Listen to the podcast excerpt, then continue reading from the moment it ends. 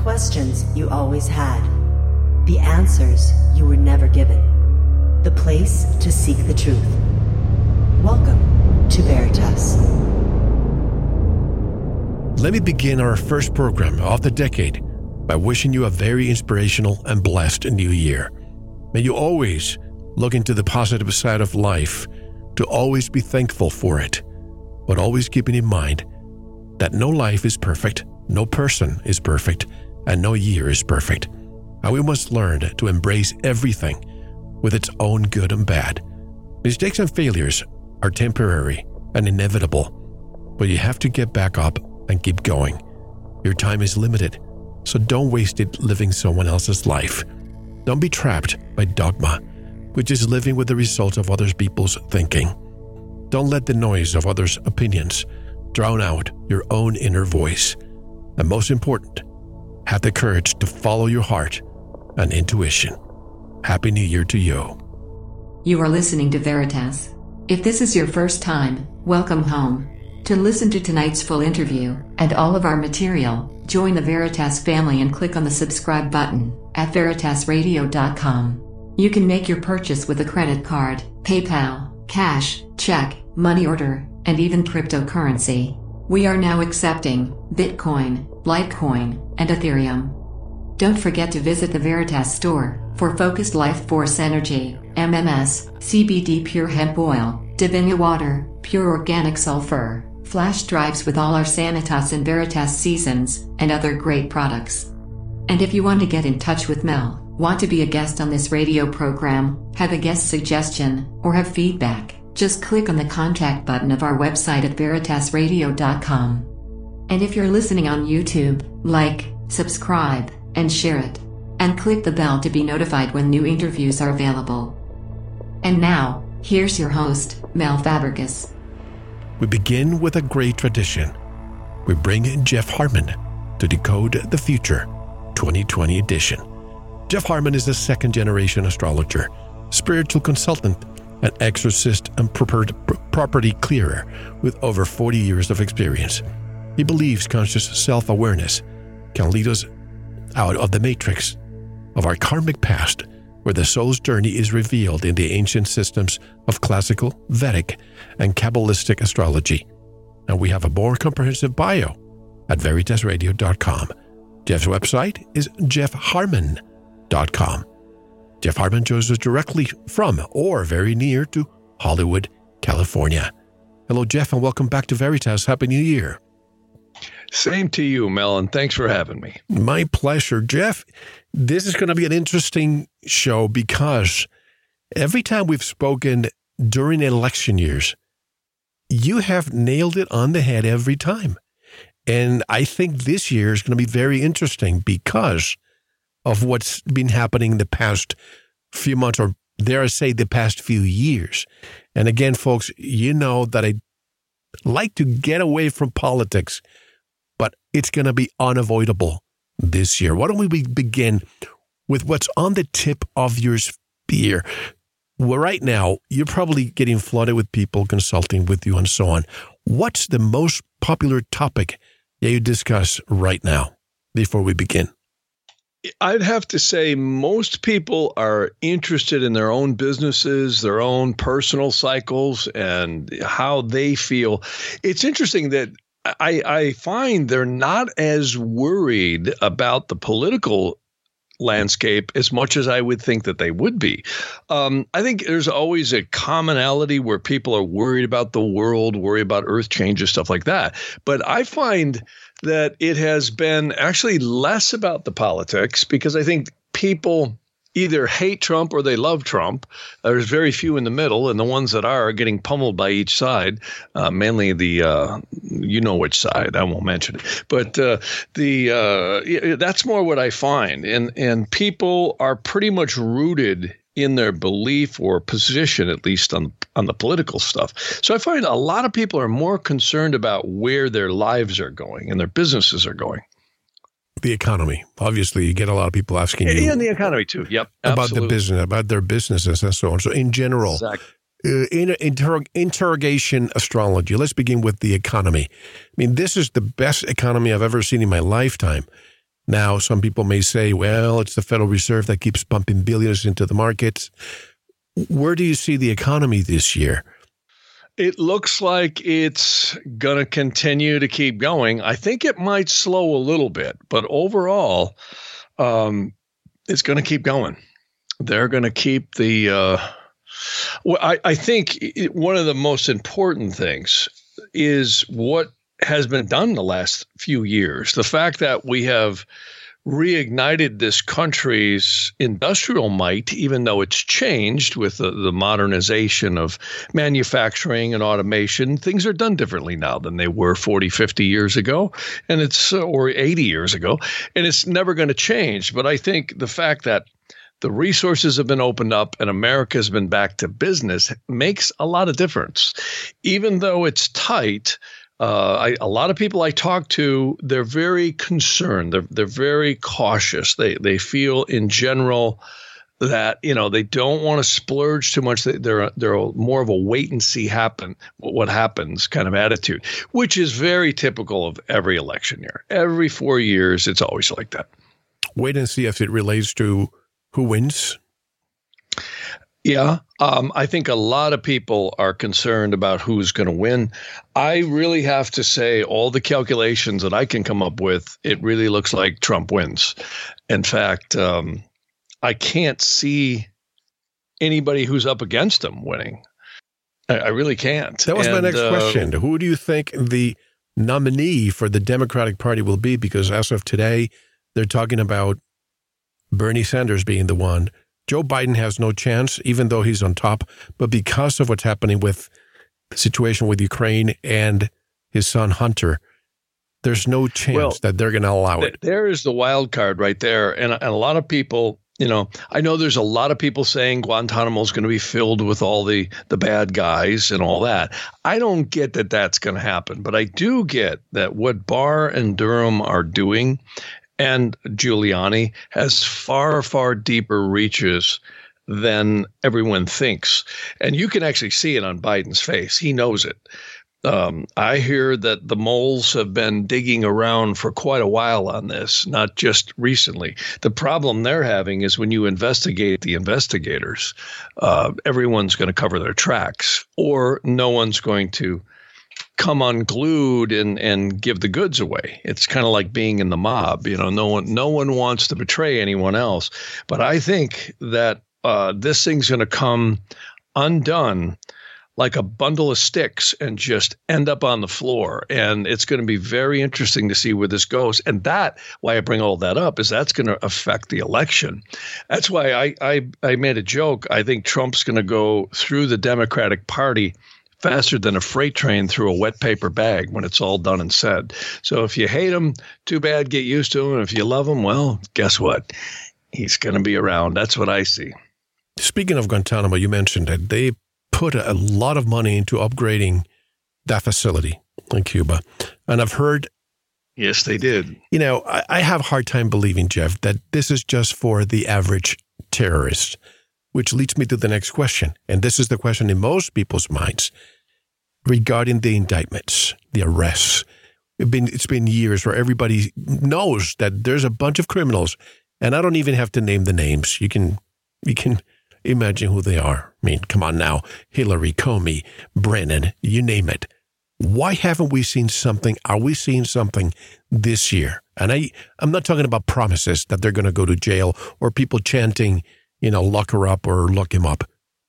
Right. But some real action finally, right? Right.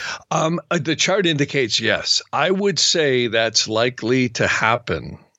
I get about 9.5 time units on the chart. We may see something as early as summer or fall. It could be sooner, but it seems to be about around there. Timing is hard to get. But I think the pieces are going to start to fall somewhere late spring, early summer, into summer. And then I think by fall it's going to be well underway. This is not going to be an easy task. I hope Durham and Barr and all the other agents are checking the brakes on their cars or looking for blinking lights underneath, because this is some real deep stuff. And, you know, everyone talks about the Republican and the Democrats and the the right and the left and all this. I think it's much deeper than that. And when you really look into this, it is a force that seems to undulate through society over millennia. And when, you know, people don't realize what socialism and communism's really like until they actually witness it. I've been blessed. You probably, well, maybe you haven't with being in Cuba, but I've been blessed not to witness it personally. But I've seen the effects of it. And I've had a lot of clients who've told me, oh, my God, it's just horrible. You know, you have no rights. You have no anything. And, you know, we're going to talk later about the stuff, you know, you were mentioning to Camille about the Virginia governor and all the things they want to do. These forces that have been at work in this country for a lot longer than just the last 4 years or 10 years. It was Eisenhower that had originally mentioned it. And he called it the military-industrial complex. Of course, now it's nicknamed the swamp and the deep state. But what is it really? It's a force that really wants totalitarianism, and that is communism. It really is. And the problem I don't like is someday technology and the structures of society warrant that easier to be happening. You understand?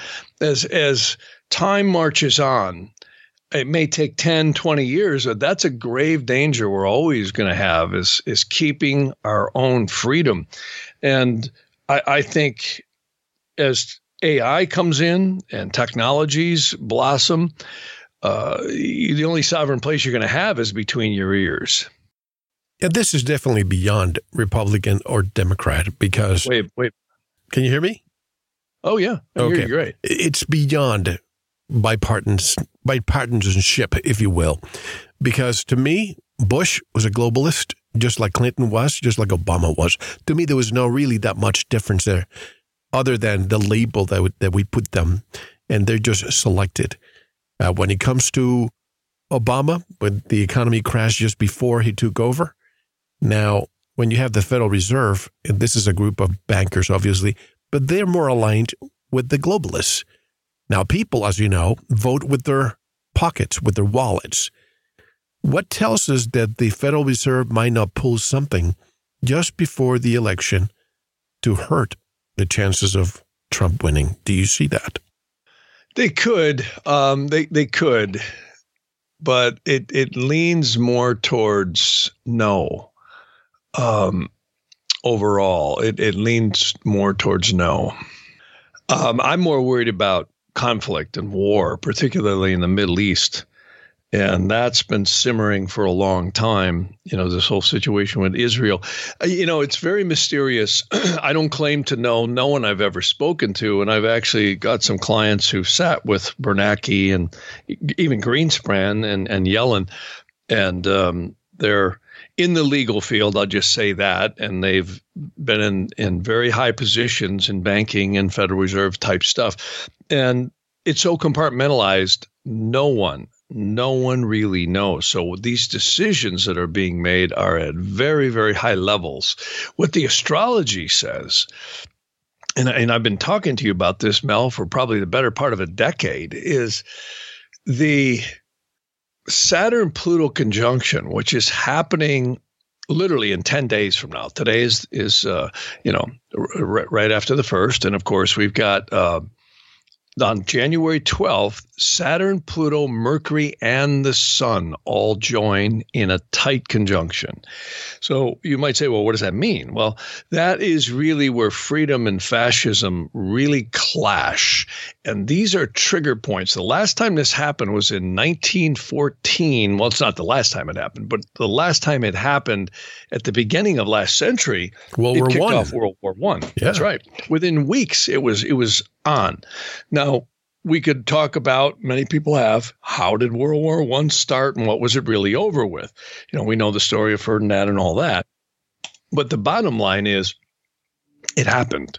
And what was that whole cycle? See, Saturn and Pluto take about a 35 to 40-year cycle. That's not exact, but somewhat close. So when it happened, we had World War I breakout. Then we had the stock market crash. Wilson sold the country to the bankers. And then we had the Depression. Then we had World War II. And the next conjunction was shortly after World War II ended. Then we had the Cold War, then Korean War. Then the next time the conjunction happened was when communism fell, or you could say it didn't really fall, but at least the Soviet Union broke up. That's when it happened, about 1981, 82, when Reagan had all that stuff going on with Russia. And it's interesting because there's something in astrology called conjunctions, which is when two planets are aligned, and then you have squares, which is a 90-degree aspect, and then a 180 is an opposition, and then you have the final square. Well, this final cycle, it started with Reagan, of course, and the whole communism thing falling. Tear down this wall. That's right. And then on the square, I can't remember exactly what happened, but I know the opposition was 9/11, and the final square was the bank crash of 2008 and 9 with the housing market. So here we sit on the next conjunction. This is really an unprecedented time. And I think what makes this more powerful is because we have a 240-year Saturn-Jupiter conjunction in mundane astrology happening on the winter solstice of 2020. So we're going to see this entire year is going to be a front row seat to, I think, a lot of chaos. And I hope I'm wrong about that. But we could see, we're already seeing weather patterns that are bizarre. We're seeing freedom and fascism clashing. We're seeing volcanic activity, a lot more seismic activity, that's a frequency at least. In fact, we just had a 4.1 off the coast of Oxnard, just miles north of us. And then there was a 2.3 this morning in the Los Angeles area. So those, again, aren't that large, but I'm really concerned with the Pacific Rim and all the volcanic activity. All this is part, I think, in parcel due to the grand solar minimum and some of the very powerful alignments, like I'm mentioning, coming up. And it tends to mirror in the world, the United States. And this is what's really interesting. The United States has a birth chart known as the Sibley chart, and it's named after Ebenezer Sibley. Ebenezer Sibley was the mystic, if you will, or Masonic mystic, who was apparently there, who witnessed the time of the signing of the Declaration of Independence. So most astrologers use that. I've used it for many years, and I find it to be pretty darn reliable in terms of a birth chart for the United States. Well, here's what's interesting. The United States, not only do we have the Saturn-Pluto conjunction, which has kicked off some major events. Even I went back to the 4th century and all the way forward to the Middle Ages. The Roman Empire fell it never really totally fell, but it fell officially on the Saturn-Pluto conjunction. I think it was in the 4th or 5th century. And I don't have the data right in front of me, but I was astounded at how much it marked points in history. Well, long story short, not only do we have this Saturn-Pluto conjunction with Mercury and the Sun on the 12th of this month, but the United States chart itself is going through a Saturn-Pluto conjunction, and Pluto conjuncts the birth chart of the United States next year 3 times. So it does. Saturn hits it 3 times this year, and Pluto hits it 3 times next year. So people might say, well, okay, great. What does that mean? Well, I would say, number one, the biggest thing it means is this is where you're going to see the forces of fascism and freedom even clash more. This is going to be insane. I don't believe Trump is going to get removed from office, impeached, fine. But that's not going anywhere. It's DOA the minute it hits the Senate, and the charts show the same thing. I don't think he's ever going to get removed from office. Not a chance. I'll come back to the Trump part and the possibility of war in the Middle East again, because that's happening as we speak. But just let me just address the earthquakes for a second. I know you've had earthquakes and tremors for decades in California. It's just a known fact there. But in the past few days, you've had a lot more than usual. And also, take the Caribbean. Puerto Rico is collocated next to the second deepest body of water on the planet. And since 1984, they've had 7 magnitude 4.5 quakes felt there, 3 in the last 3 days. Volcanic activity, red smoke coming out of Yellowstone that's never seen before. What's happening? Well, I think the grand solar minimum is another thing, too, that's happening. These are cycles. You know, everyone's telling us, the cows farting and the SUVs are going to make the global, situation intolerable, and the ice caps are melting because of carbon, CO2 emissions. Oh, yeah. It actually, right. I think it's the sun. The sun goes through these cycles where the sunspots actually go at a minimum. Hence, they call it the grand solar minimum. And it affects the magnetosphere all the way out to the edge of the solar system. This is astronomy. And this has been recorded before. In fact, when the settlers first came here with Jamestown and all that, they were freezing to death. The temperatures were exceedingly bitter cold, even during the Revolutionary War. This was all at a I forget the exact dates, but people can look it up. It's in the early to the late part of the 1700s. There was a major cooling period. And this, they've gone back and done soil sample testing, and apparently it's happened many times before. So we're, I think, in a cooling phase. Why many of the scientists say is the polar ice caps melting and the water coming up, that may be due to volcanic activity. And I'm sure you've heard, Mel, that the magnetics have been off the charts. Yes. In fact, some are saying we could actually get a magnetic pole flip. I have heard that. And they say that what is now Antarctica used to be a tropical fertile ground before, and then we're getting ready to flip again. But again, this is just hearsay. But when it comes to CO2, I get a lot of people writing to me saying, oh, Mel, you always talk about how CO2 is actually good for the flora. Well, folks, when you look at many greenhouses, and you may want to call the big ones, just place a phone call. Ask them, by the way, do you have a machine that produces carbon dioxide inside of your greenhouse? And if so, why? And they'll tell you. Because it provides and it produces much, much more. The plants grow faster and healthier when they put CO2 machines there. So if that's the case, then the opposite should be true of what the climate scientists are telling us, isn't it?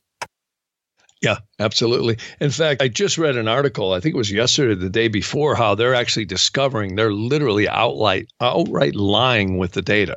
And it's all political. That's the problem. It's a political movement, again, to get more regulations and more restrictions put in. And look, I've never said we shouldn't take care of the environment. But first, if you compare the USA to other countries polluting, we're the last one. And I honestly think, Jeff, it's another problem, disaster, solution situation. First, destroy the environment using geoengineering and weather manipulation technology. Then disaster capitalism kicks in and a permanent tax stays in place. That's my summary on climate change. Even as dozens of scientists, as you say, find human activity has virtually zero impact on climate change. That's what a lot of them are saying. And I think the grand solar minimum is another huge contributor to why the climate is so erratic.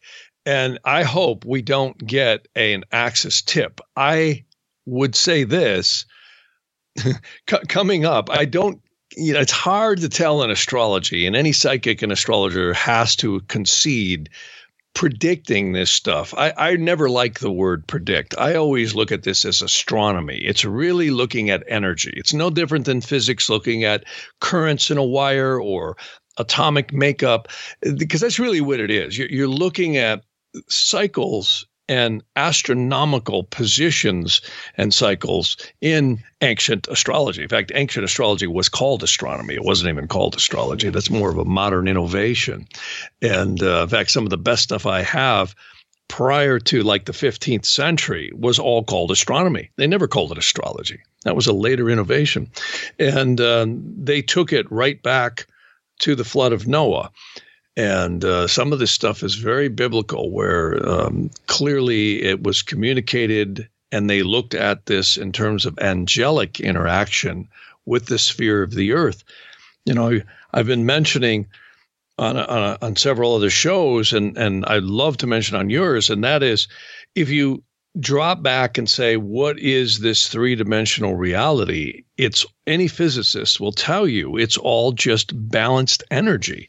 If you take at the atomic level, even though it's an older model, you have positive and negative forces, protons and electrons, right? Now, I know there's neutrinos and other things, but everything in this universe that we know, at least on the three-dimensional level, is made up of those energies, those balanced energies. Well, you take a human spirit and soul, or an animal spirit and soul, that stuff is not subject to the same realms as the three-dimensional world. So where am I going with all this? I think that this dimension, they actually say there could be 49 parallel universes and 49 subdimensions nestled within that, like a Russian babushka doll. And I believe personally that's true. I think there are hierarchies that go on. And this reality seems to be a place where we come as souls to purify and rectify the soul. And we do that in the physical world's best, from all the doctrine I can glean. And that's what I love about ancient astrology and readings, is you can actually see where your soul root comes from. And moreover, you can see the cycles that we're all in. Everyone on this planet will start out, you know, as a fetus, and we will be a little child, and we will grow, we will mature, we will atrophy, and we will die. There's no question about it. But nobody dies, in my opinion. Nobody. In fact, the astrology, the ancient stuff, is really not looking at you as your astrology, but the indication of the journey of the soul, which even to the country, or you could say to the world. I love George Carlin's analogy. He says, you know, the earth is like a big dog, and we're the fleas. And if we piss it off too much, it's just going to shake, and we're going to fly in the ethers, right? So I'm more worried about human consciousness and the way we act towards one another than so much the planet. I think the planet is far more intelligent with the angelic forces maintaining it than we'll ever be. Question about the history of astronomy for a moment. And astrology. The ancient ones, as you say, they had a merger of astronomy and astrology, and they just called it astronomy. What caused the division? Because right now, some people see astronomy as science, and some people see astrology as pseudoscience. Oh, absolutely. Yeah, and it has divided. And it's a shame, because I would say that the late 1600s is when it really started happening. It was the birth really happened, I think, fully in the 1700s. It was the birth of the Industrial Revolution, and that relates to the astrology right now. That Saturn-Jupiter conjunction that happened in the 1700s ushered in not only, I mean, Darwinism all came right after that, the 1800s, right? The age of reason, evolution, all this stuff, where human beings got far more interested in the material world than they did in the spiritual. Not that the material world wasn't, I don't think, a huge interest before, but the consciousness shifted. And that's a great thing you bring up, because I think this winter solstice coming up, not the one we just had, the one December 21st of 2020, is going to usher in or begin to bring in a high-tech era unlike we have never seen. And of course, nothing happens in a vacuum, just like the Industrial Revolution. If you look back, steam was around for a long time before it got perfected. Same thing with mass manufacturing, electricity, electronics, all that had its evolution in communications. But just like now, I mean, you probably heard, Mel, they just teleported through a quantum chip, two quantum chips, single light particles of light. They're actually teleporting stuff. They just grew the first 3D heart. We're going to see flying cars, carbon fiber stuff coming in, computer controlled things, and artificial intelligence that is going to blow our minds. And I think the medical profession alone is going to become just exploding with things in technology that is really going to blow our minds. But on the flip side is, what is this going to do? It's going to cause further division between humanity's consciousness or awareness of this, or are we going to become parallel to that and grow at the same time in quantum leaps as the technology? I certainly hope the latter. And it's possible it could, because we're moving into a conjunction that happens in what we call the tropical Aquarius or air sign. And it hasn't done that for 240 approximate years. So it has four lines in that sign, which is indicative of the four, if you will, fourth dimension, or you could even say the fourth way of the path. So we're not just using the physical world, we're really advancing in the psychic world as well. And I think we're going to see people's awareness grow as well. You know, I don't know about you, Jeff, but back in the 1970s, when I was a kid watching the Jetsons, I thought that by the end of the century, we would be have flying cars. But here we are in 2020, and we still have tin cans with better engines and technology, but the concept is still exactly the same. And honestly, what I think is happening is that the control mechanism, God, G-O-D, gold, oil, and drugs, they have the subjugation of the masses. They have the technology. They have the flying cars. They have anti-gravitic, and exotic propulsion in place. But it's not the same for their revenue stream. It's got to become commercially feasible. And I think that's part of it. The other part is, I think there's an awareness and also a need for that to start to happen now. I mean, when you look at how many people there are on the planet, and I think we're going to start to see that open up over the next probably 10 to 20 years. I think it's going to be the roaring 20s. I really do. This next decade is going to be quite astounding. That's my opinion, because it's poised to happen. Again, nothing happens quick. Everyone thought the automobile just appeared, in the 20s. No, it didn't. They were working on that in the late 1800s. The internal combustion, manufacturing, all these things were well in place. Even though Henry Ford gets the credit for the one who actually was successful at it, there were a lot of people doing this. And I think it's the same thing right now. There's a lot of people out there playing with energy. They've known about it for a long time. It's like, when is it finally going to become commercially feasible? I also think the financial structures have to support that. I mean, when you look at, if you took oil away right now, and you would destroy the economic structure of most of the states and the government's ability to bring in tax revenue. I mean, every time you go to the pump, a large portion of that, well, not a large, but a fairly good portion is going towards fuel taxes. And that pays for the roads, that pays for the infrastructure. So it's a huge generation of income for society. And I think as things come in the future, we're going to see electricity, hydrogen, and other energies come through that are going to blow our minds. Electricity really has so much more torque than any internal combustion motor. And I think this is the kind of stuff we're going to see, is the Saturn-Jupiter conjunction at the end of this year is going to usher in a new era that's going to take us, it's going to blow our hair back. That's what I think.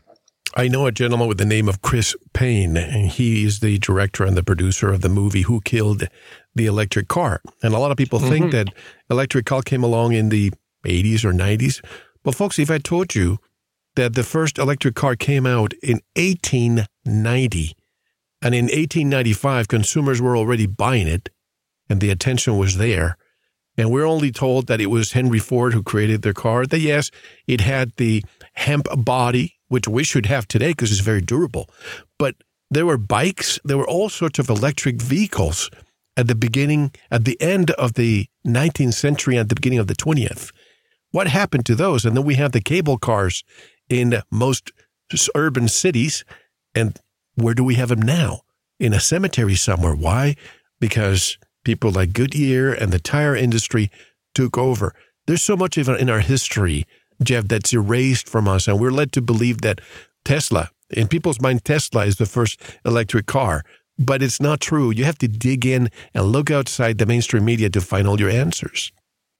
Yeah, I agree. I know Tesla was reported to have had a car that did 100-something miles an hour with an electric motor, and he had a wire that stuck up.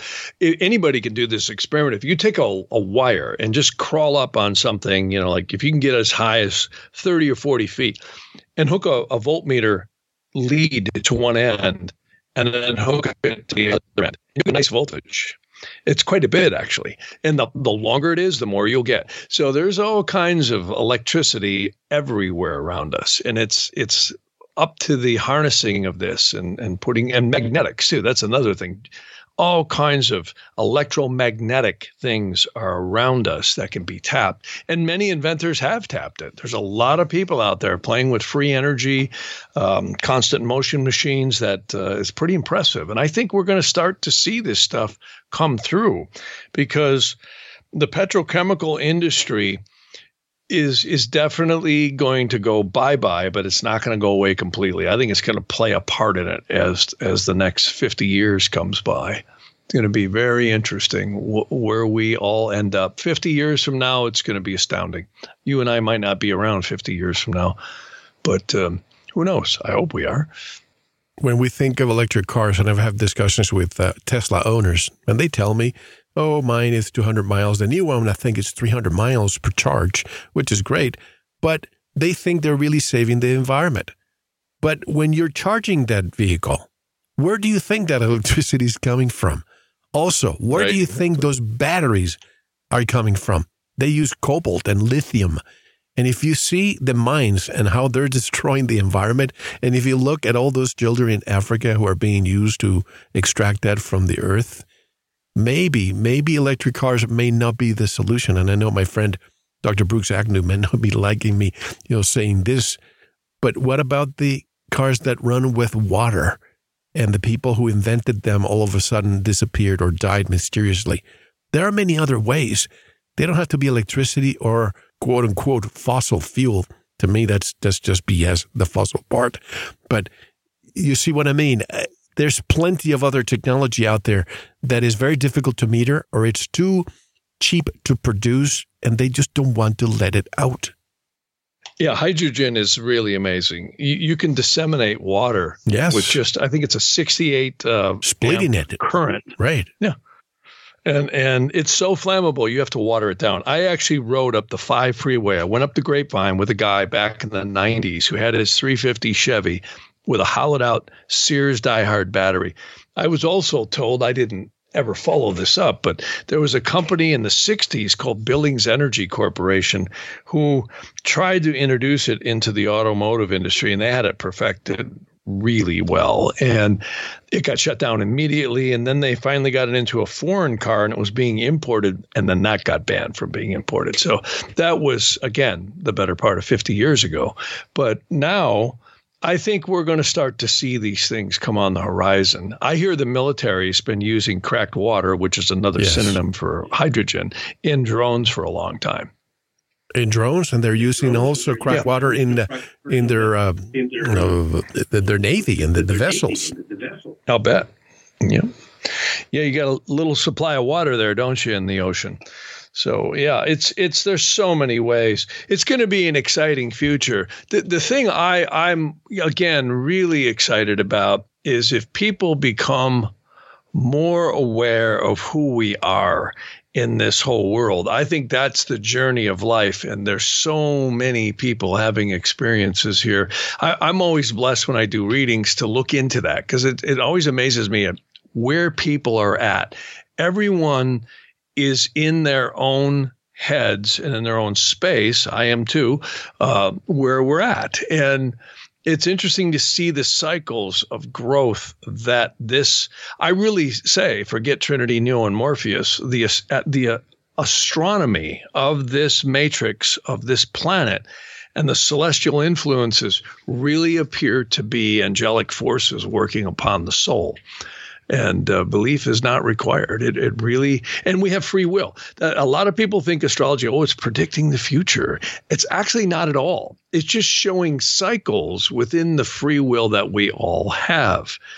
And, you know, you take the world right now, look at what's happening. We have the Middle East, which has been a hot box for thousands of years, and it's still in the same place. And this seems to be the theater where everything plays itself out. By the way, before we go to the Middle East, let me just address this part for a second. What you said about the cracked water and so on. I'm thinking of a video somebody sent me the other day of the Airbus A380. You know what that? By the way, I'm hearing some background. I'm hearing my voice being repeated. Anyway, just FYI. But the A380 is the biggest commercial aircraft built. And it carries 82,000 gallons of fuel. That's 684,000 pounds, folks. If you think in your mind, a lot of weight. 18 of the biggest elephants, 9 on each wing, and I don't know how many coaches, buses, I mean, a dozen or more buses on top of those wings. And what the person concluded on that video was, it is impossible for that plane to be carrying so much gas or kerosene or whatever they use in those wings. And I asked the question, so what's the conspiracy here? Apparently, these planes, once they reach, an altitude of 30-some thousand feet, the air becomes so thin that the engines are the ones working. And they only need the gas when they're taking off and landing. And because they charge you 50% of every airline ticket is based on fuel, they have to keep that as a top secret information, and they won't tell the population. Have you researched that? No, I have not. That's interesting. I've not heard about that. So they're saying once they get up there, the engines don't have to work as hard, right? Correct. So that's why when you travel from, say, Tucson to Dallas, it's very expensive for me. But when you travel from Tucson to New York, it's cheaper. They have ways to do that.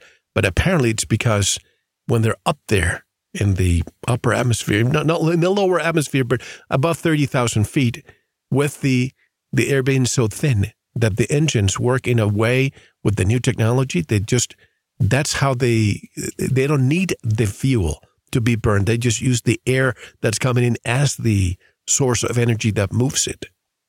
Mm-hmm. Interesting. Yeah. Well, I remember living in Tucson.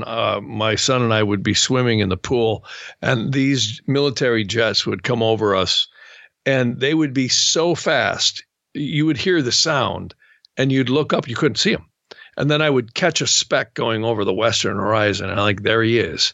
And I asked a guy at a party once at Raytheon, I says, how in the heck are you guys going so fast and not doing the sonic booms? Because I remember when I was a kid in the 60s, I would hear sonic booms all the time.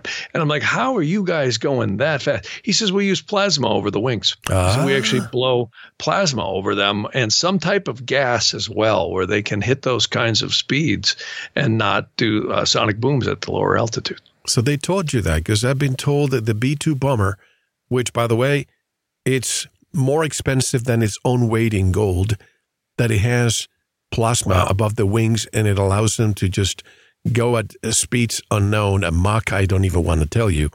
But, so you were told that too. Yep. And I hear they can get across this country in literally like 15 minutes.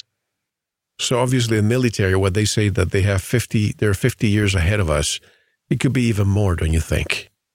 Yep. This kind of stuff will start coming out, I think, as the world changes. That's another thing I would expect, too, is the monetary system. You and I have been talking about that for a long, long time. And, I'm sure you just heard that Iran is doing military exercises. In fact, it may be happening today or tomorrow with Russia and China. Yep. Kind of just spitting in the face of the United States. And it's interesting that that's all going on, because I think it's about the money underneath the whole elements here. It is a war that is going on at a much different level with the finances. Most bankers that I've spoken to on the lower level say, hey, everything's great. You know, money's flowing, economy's great. But at the upper levels, from the little bit I've heard, corroborates, and many people on the internet, I'm sure you know as well, Mel, is we are hundreds, potentially hundreds of trillions of dollars in debt in the Western financial system. And Russia and China have been long eyeing a way to take the petrodollar down and make it not be the de facto standard anymore. And they want to implement their own banking systems. China's out for world domination. They really, really are. And I think these trade deals are just the beginning of an entire policy change that we've never seen before with the U.S. versus China. And I'm glad that that's happening, because they are definitely out to dominate. I can tell you that. And our military is so superior to it. I've been hearing from people, and you can actually find it on the internet. If you took Russia's military and China's military together, wouldn't equal what we've got built up in this country right now, which is astounding. I mean, it's pretty astounding. We have, I think, a dozen nuclear class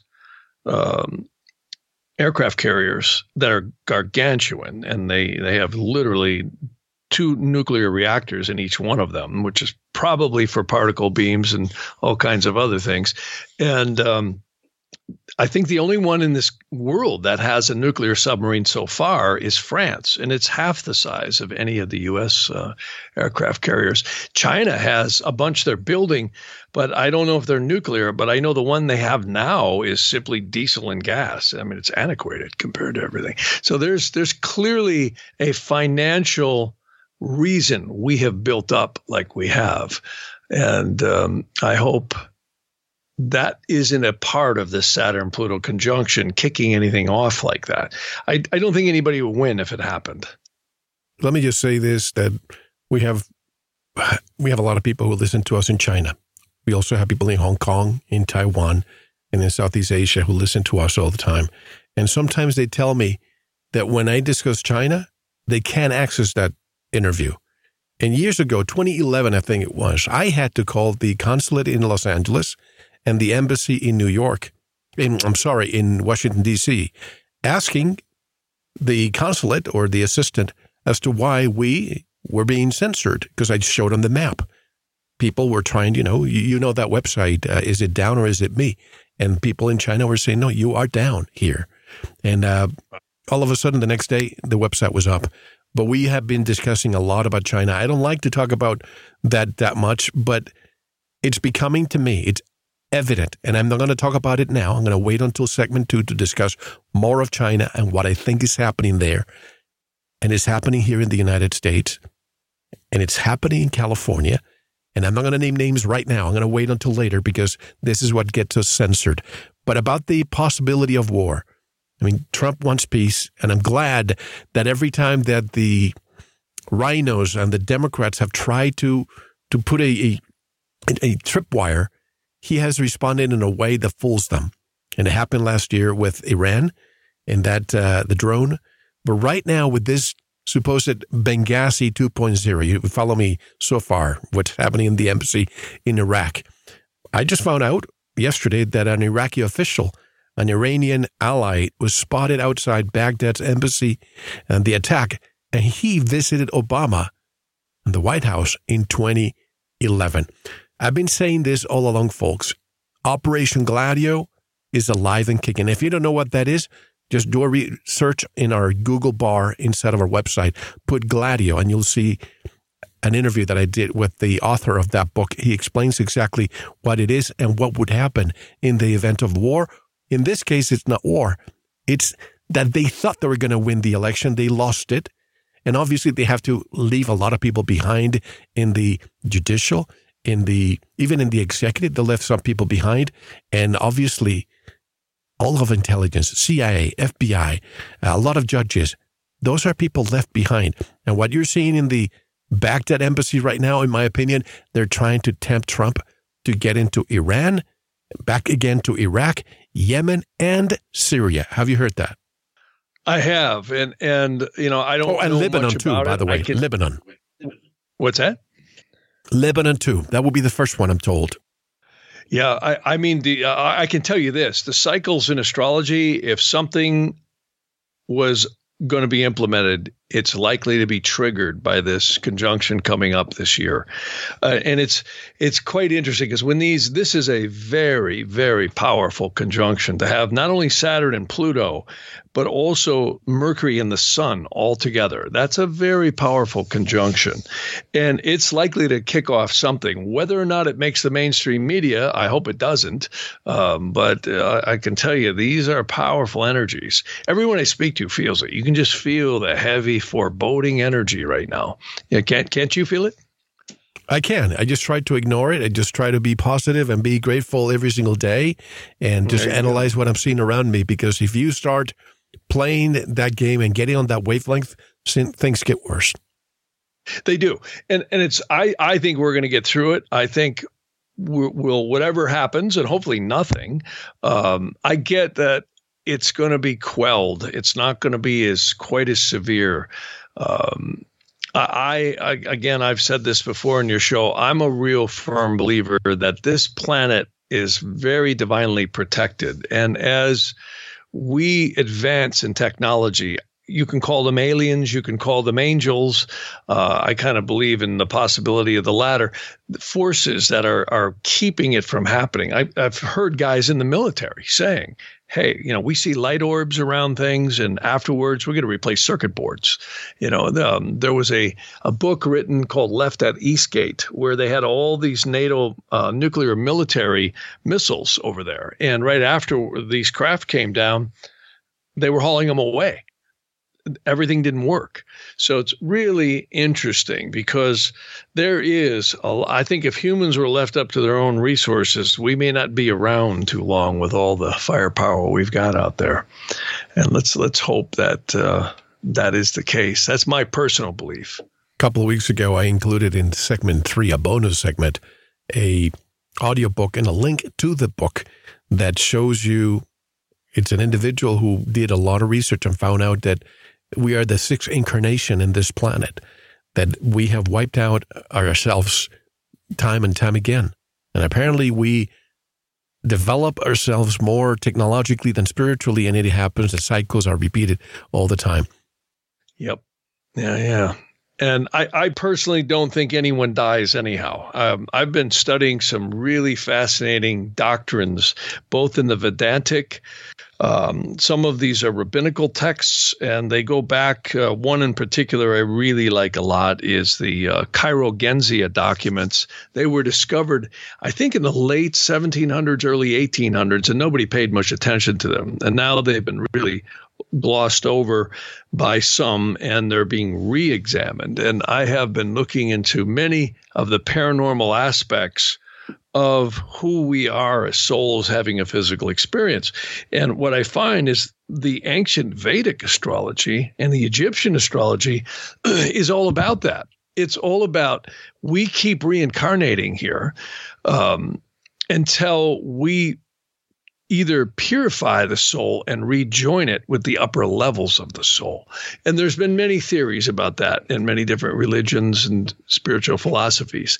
But the texts actually break it down specifically into your psyche, the spirit, and then the lower portion of the soul. And then there's 2 other portions above that. And I think what's fascinating is we appear to incarnate with our parents and the mother in the womb at the time that is necessary for the soul to have its experience. So astrology isn't us, like people in modern astrology run around and say, oh, you know, you're a Pisces, you're an Aries, or whatever they say. And I always call that love, light, and cluelessness, because I think it could be, nothing could be further from the truth. We are literally souls having a physical experience. And the time we came in, it actually talks about a celestial court of angelic forces that actually join, you can call them guardian angels, if you will, that actually join the soul to the embryo at conception, which is really interesting stuff. And then the soul is actually tied into the body at first breath. I just lost a couple of really good friends. They were pretty young, too. They were in their 60s. And they both died in really good ways. Like they just went to sleep, or the other one was raking leaves and they found him in the woods laying on his back, you know, no cancer, no long, arduous medical procedures. And it's fascinating. These primary directions in astrology actually showed they were in that window to have that happen. So it's kind of like the time is not written in stone, but it certainly is indicated when we have these challenging times. Do you believe that each individual has a set date? Some people, like Dolores Cannon, used to say that we have a contract, a soul contract, and we come here to learn a lesson. But I remember getting into not a heated discussion, but I did tell her I could not understand how somebody wants to be a child and be raped and murdered, or be sacrificed into a pedophile ring.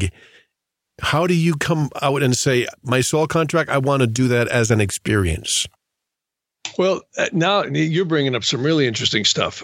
There's a text called the Sha'arei HaGilgum, which in Aramaic and Hebrew, Sha'ar or Sha'arei means gate or gates, and HaGilgum means the cycling of the souls. And there seems to be a intertwinement of demonic, or you could say forces that happen to all souls, and we're here purifying that element out of us. And there are some people, see, that's why I like the old stuff, because we do have free will. That's the one thing we absolutely have, is free will. You take one person who incarnates with a certain set of energies, their free will makes them evil or good. It's their choice. It's what they decide to do. These people get involved in this very evil stuff and do horrible things to other people. I mean, that's their karma. And now you have the law of these actions. They're actually called elementals that actually stay with the spirit and the soul as it reincarnates. And they're kind of almost like a capacitor, if you will, or an energy that is encapsulated in the soul. I call it the karmic gunny sack, and it releases as times and cycles come through. So, you know, back to these horrible things that happen to people, sometimes they may be just victim of circumstances, and it's the karma of the other person that is being sowed as they do it. That's a very complex thing, and I don't claim to fully understand it. No one I know has ever fully explained it, but I can tell you the celestial, the moon is a very interesting little satellite. There has been many who've said that there is portals that the souls pass in and through the moon. Some say it's physical, some say it's spiritual. I can certainly say this, in Vedantic astrology, the moon sure seems to be a satellite that is very important to the path of the soul. And there's many mysteries about the moon. Some people say it's hollow. Some people say it's a satellite that was brought here. I personally, and you mentioned earlier how we may have destroyed, I think the planet in between, or the asteroid belt in between Jupiter and Mars may have been another planet. And this whole standing wave pattern in the solar system may have moved. And in fact, there's many scientists who are saying Venus wasn't where it is now. And it's a heat sink for the Earth. If it wasn't there, we would boil up. And so it's very mysterious how this solar system may have actually been rearranged and could rearrange again. And people often say, well, geez, when do you think that? I can't call it. No one can. But I would think the precession of the equinox into the Aquarian age is going to parallel some cataclysmic event, and that would be about 200 and something years from now. When are we expecting to enter the Aquarian Age? Right about then. I think it's pretty close to where no one really knows. I've looked at that for years. They're known as the Yugas in Vedic astrology. And of course, it's the precession of the equinoxes, which is our solar system going around the central sun.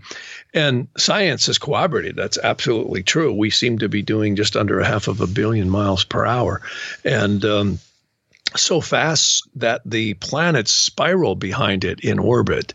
And so they've got that one down. But there's no marker points out there that say, oh, here's Aquarius. You know, you're now entering the age of Aquarius. You know, it's not there. So just like there's a lunar zodiac surrounding the Earth in the Vedantic and also the Western astrology as well, in ancient Egyptian astrology and Greek. And again, I always joke around, you know, to the astronomers, you're never going to see that zodiac either. If you polish the lenses on your telescopes until they wear out, you're not going to see it.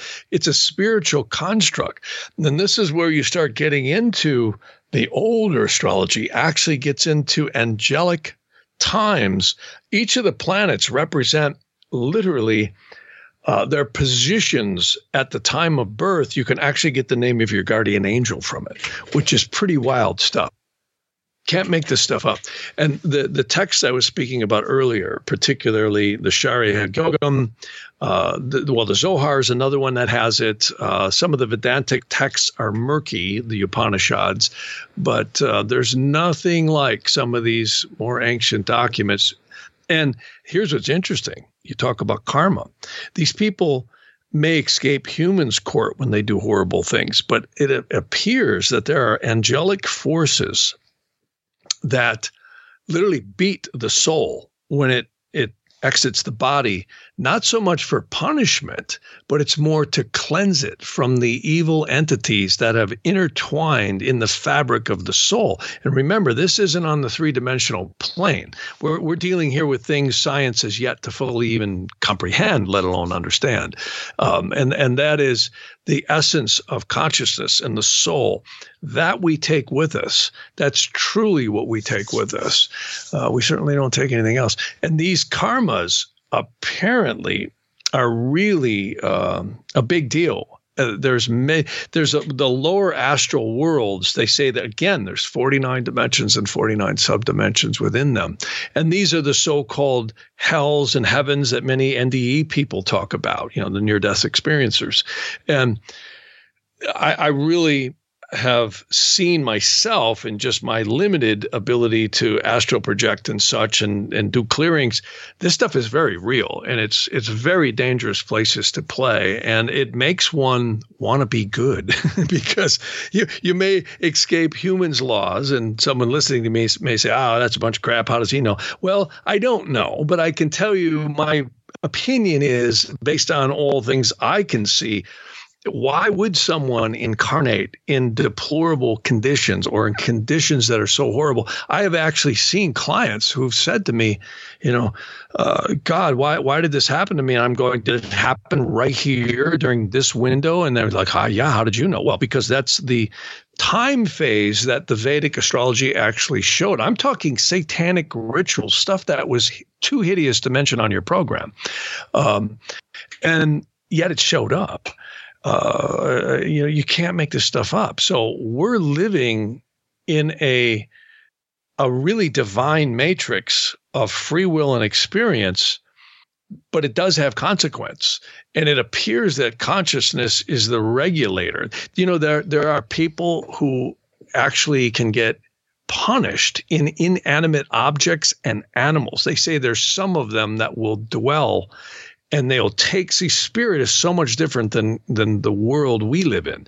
They can actually have to escape into other living beings from what they're being pursued by on the astral planes. This stuff sounds bizarre, and I thought it was too when I first heard it. But I actually believe there's a lot of truth to it. I no longer ignore information, regardless of how outrageous it sounds. But we have to close this segment. But let me just say this before we go on, because we have so much more to discuss in part two. I want to discuss talk about UFO disclosure, the Space Force that just came along, the Grand Solar Minimum. I want to talk more about that, more analysis on the political arena that's happening this year. But a lot of people write to me sometimes saying that I'm anti-religious, and I'm not. Folks, I believe in God. Some people say I'm an atheist. I'm not. I don't know where people get all these stuff all the time. Or either I'm a liberal or I'm a conservative. I'm not. I'm myself. I go with the candidate that I see who's best. I voted for every party. But when it comes to the age of bull, the age of the ram, the age of Pisces, I mean, we had the Egyptians. And then we have Moses with the ram. Then we have Jesus with the fish. And what comes next? And many people talk about how Jesus Christ was born December 25th. But that's not true. And I know this is going to hurt some of your feelings, folks, because sometimes your beliefs are more powerful than the facts I'm trying to present to you. But if you look at astrotheology and you look at the Last Supper, take a look at Jesus. In the back, you have the sun. And in the front, you have the 12 apostles, clustered in threes, which is each season. Could they be telling us with the bull, the ram, the fish, Jesus, that in reality, we are worshiping the sun? I want to discuss this when we come back. December 21st is the winter solstice. The sun stays in the same place for 3 days. And on the third day, when they say Jesus rose on the third day, well, the sun comes back to the new rotation, coming from the Capricorn all the way to Cancer. And then the summer solstice comes along and it goes back from Cancer to Capricorn. And this happens every 26,000 years. That's a full cycle, but every 2,100 years. I'd like to discuss this more, Jeff, because there's a lot of doubt out there. I want people to understand that I'm not trying to just bring hocus pocus. I want to bring facts to the table. But how can people... Yes. How can people learn more about your services, Jeff? Oh, the best way is go to Jeff at JeffHarmon.com, HARMAN.com, Jeff at JeffHarmon.com. And you're going to be busy because at the beginning of the year is when a lot of people want answers, correct? Yeah, and this is a really dynamic year. You know, this Saturn-Pluto conjunction is happening to all of us in different places in our chart. This is a really dynamic time. I think it's actually a really positive time for growth. The hard times are often the times when we really grow. And by the way, the age of Aquarius begins when the March equinox point moves out of the constellation Pisces and into the constellation Aquarius. But there's no definitive answer as to when that will be. But much more when we come back. This is Mel Fabregas, and you're listening to Veritas on this very first installment of the decade. Welcome again to 2020. We'll be right back. Thank you for listening to the first part of this important Veritas interview. To listen to the rest and all of our material, proceed to the member section or join the Veritas family by subscribing.